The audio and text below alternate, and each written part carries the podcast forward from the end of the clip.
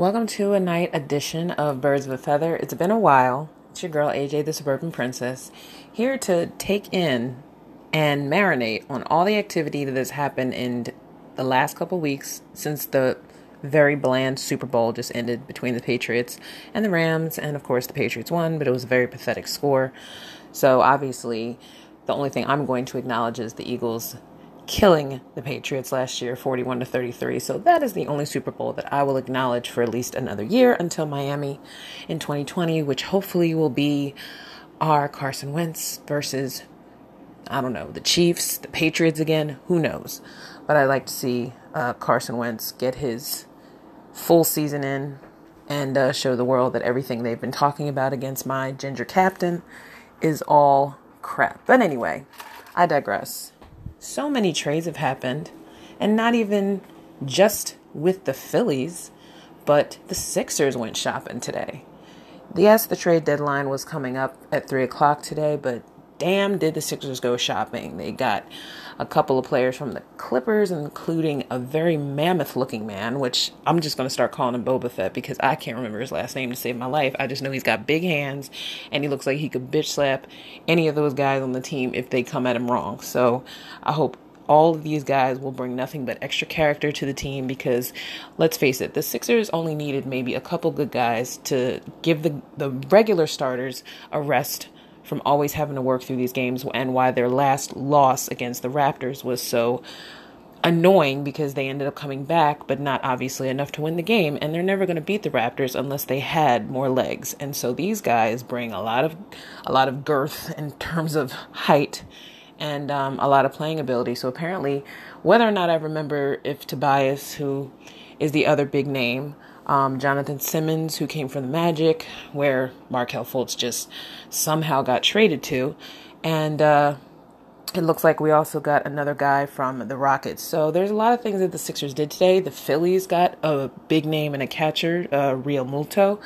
Um, I don't know what it means yet until Bryce Harper comes, but all I know is there's stuff brewing, and these next two teams will definitely be the focus until the Eagles resume. Uh, I guess, May workouts into April, which will be the draft, which will be in Nashville.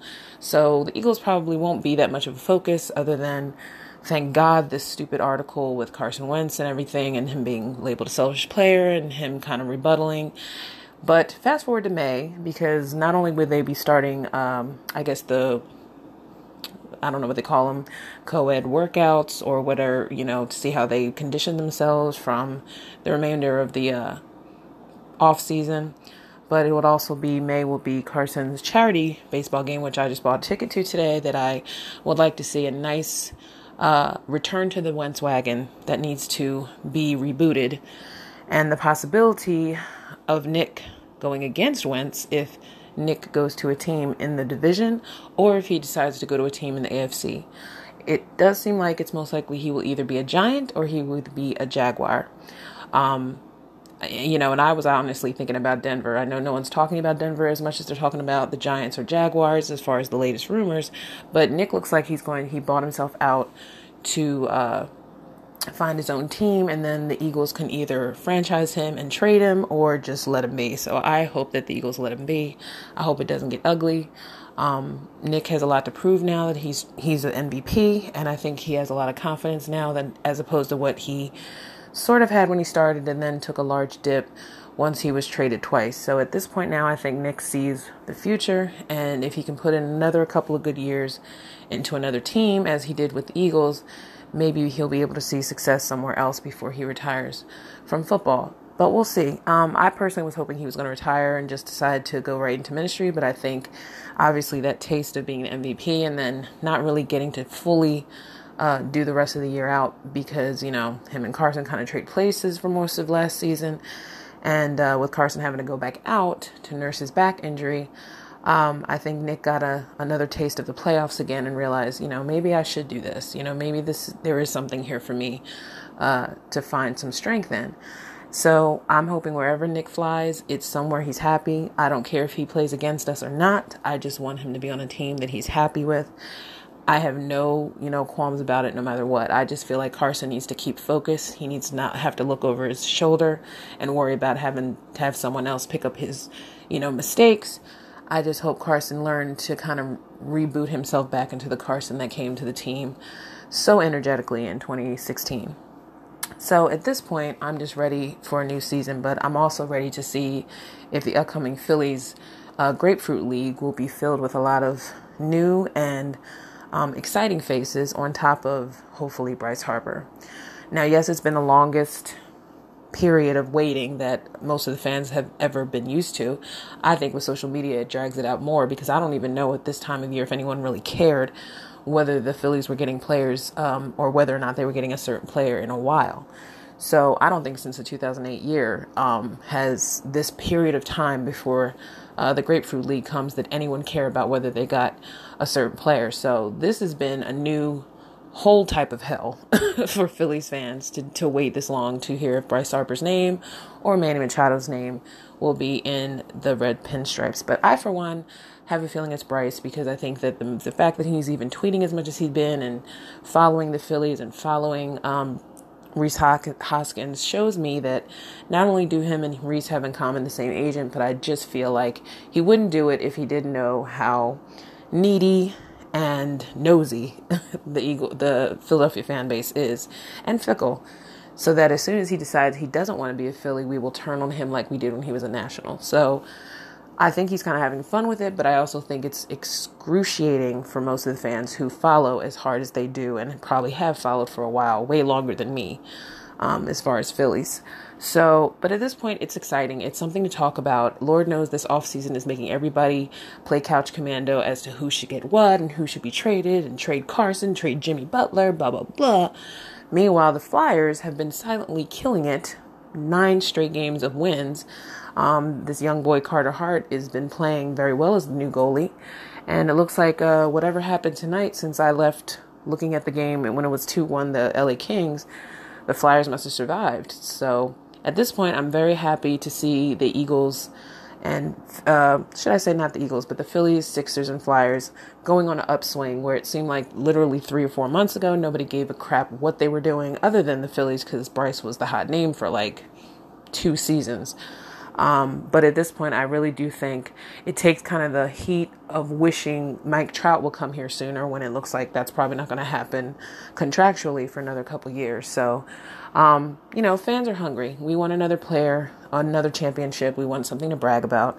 Um, Villanova winning twice wasn't going to subdue us if we didn't make the Super Bowl this past year. Knowing that the Super Bowl was as boring and, and unexciting as it was, it just made it even more hard to watch you know, the Patriots play another team that didn't belong there when it could have been either us or the Saints. And I have a feeling now it's definitely not going to be the Saints for a while because the fans have come off very, very petty to the point where now I think even the NFL might consider probably finding ways to keep them out of the playoffs on some level because they made such a fuss about how their championship game ended. But at this point, I think the ref the refereeing and officiating has been horrendous all season. So at this point, they either need to scrap most of the players, I mean most of the referees and start over, or they just need to put a whole bunch of women in there because I don't see any of these women screwing up any of these plays. I see it's all men. So in my eyes, I really do think they should give more female referees a shot, not just the one that's been all over the place and give I don't know, give them another look. I think we're we're more fair judges than men are. And at this point a lot of these old fogey guys are in there just because, not because they're good, but just because. And I think it would just be a nice look. And it would be a nice look if the NFL stopped being bitches and either pay up on this whole collusion case with Colin Kaepernick or give him a chance to walk into a team that actually has asked about him, which I'm sure has happened um, but they're probably too afraid to go forward with it because it'll be a whole stink and a bad look for the league. But it's bull because everyone knows that Robert Roger Goodell just went up there and lied and said that nobody was interested. There are people who are interested. There are just owners who are bitches and are too worried about their own money and it's ridiculous because he is no, Colin Kaepernick is no different from any other player that has, you know, protested and spoke up for what they believe in, being black men. So I really don't think it's anything new. I just think that people need something else to complain about. And at this point, to me, you can't tell me half of the young quarterbacks and the ones in between that are still barely getting by are enough for this league to stay entertaining. I think, if anything, it'll push up ratings for the NFL and it'll make them a more viable, uh, diverse product than it is now. And it'll definitely overlook most of the error, the errors that Roger Goodell has uh, done in his uh, years of ownership. I think at this point he should just learn to just turn the other cheek and just say "eff it.